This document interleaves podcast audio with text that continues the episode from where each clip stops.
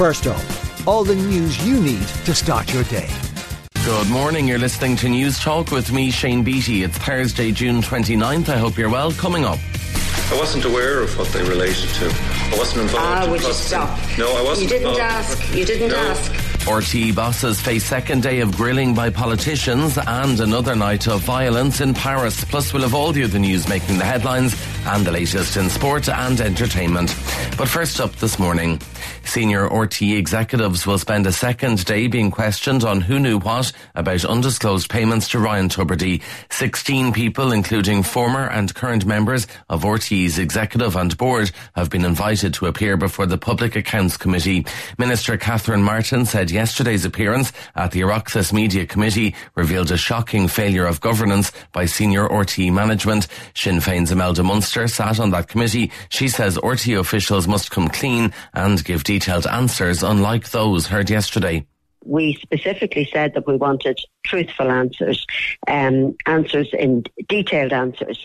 And for a lot of the time, we didn't get those. The Public Accounts Committee will have a second run at it, and I hope that as we see a lot more transparency, and there's still a hell of a lot of questions to be answered.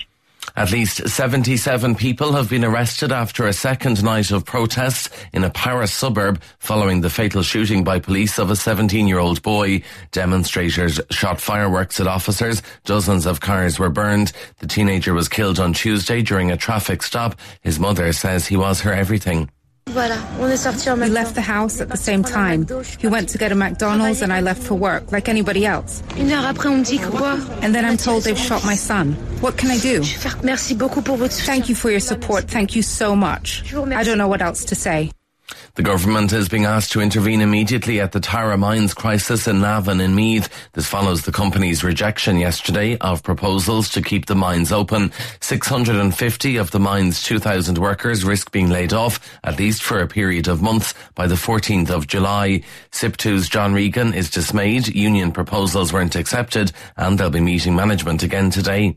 We put in a very good document, we felt, from the group of unions. The company's response is very poor and they arrived with ballpark figures, no breakdown of the actual costings and what under each of the headings that we were looking for costings on, they failed to deliver. We've asked for that to be confirmed for our next meeting.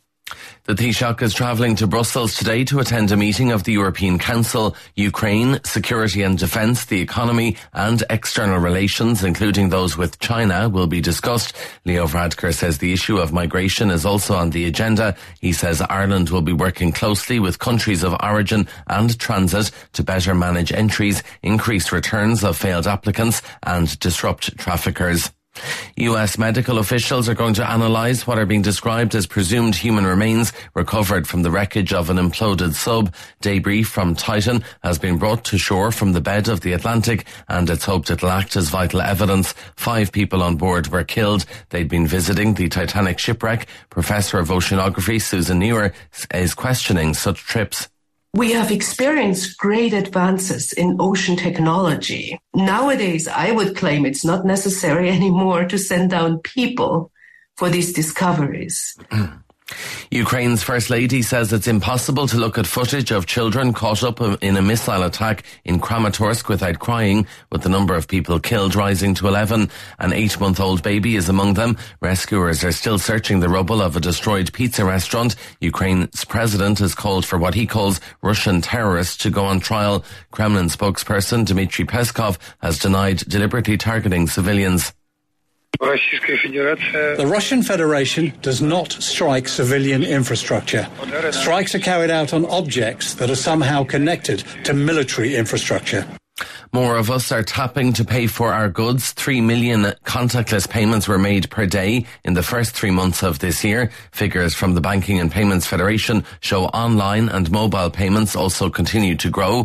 86% of people here used internet banking services last year. BPFI head of payments, Gillian Byrne, says it's a real change in consumer behaviour. We tapped as consumers to pay for our purchases 3 million times per day for the first quarter of this year.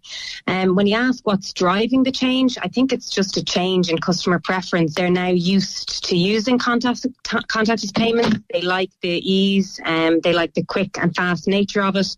Um, and I just think it's a change in customer behaviour.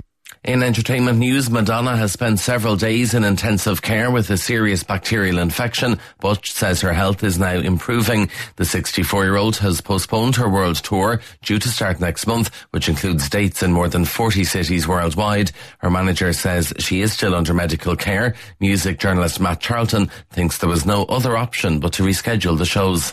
This was going to be a serious undertaking for her. It was going to be a bit of a comeback for her as well. But obviously, it's going to be postponed now because there's so much money involved in this. There's so much insurance involved in a star like her. And in sport, in rugby, Ireland's meeting with Australia this morning at the World Rugby Under 20 Championship in South Africa is being described as do or die. Last weekend's draw with England means Ireland realistically need a win if they're to progress to the knockout phase. Coach Richie Murphy has introduced four changes to his side with James Nicholson, Ronan Fox, Charlie Irvine and Brian Gleeson all introduced. Kick-off is at 10am Irish time. And that is first up for this morning. Please start your day with us again here tomorrow. In the meantime, you can check out all the news you need on newstalk.com.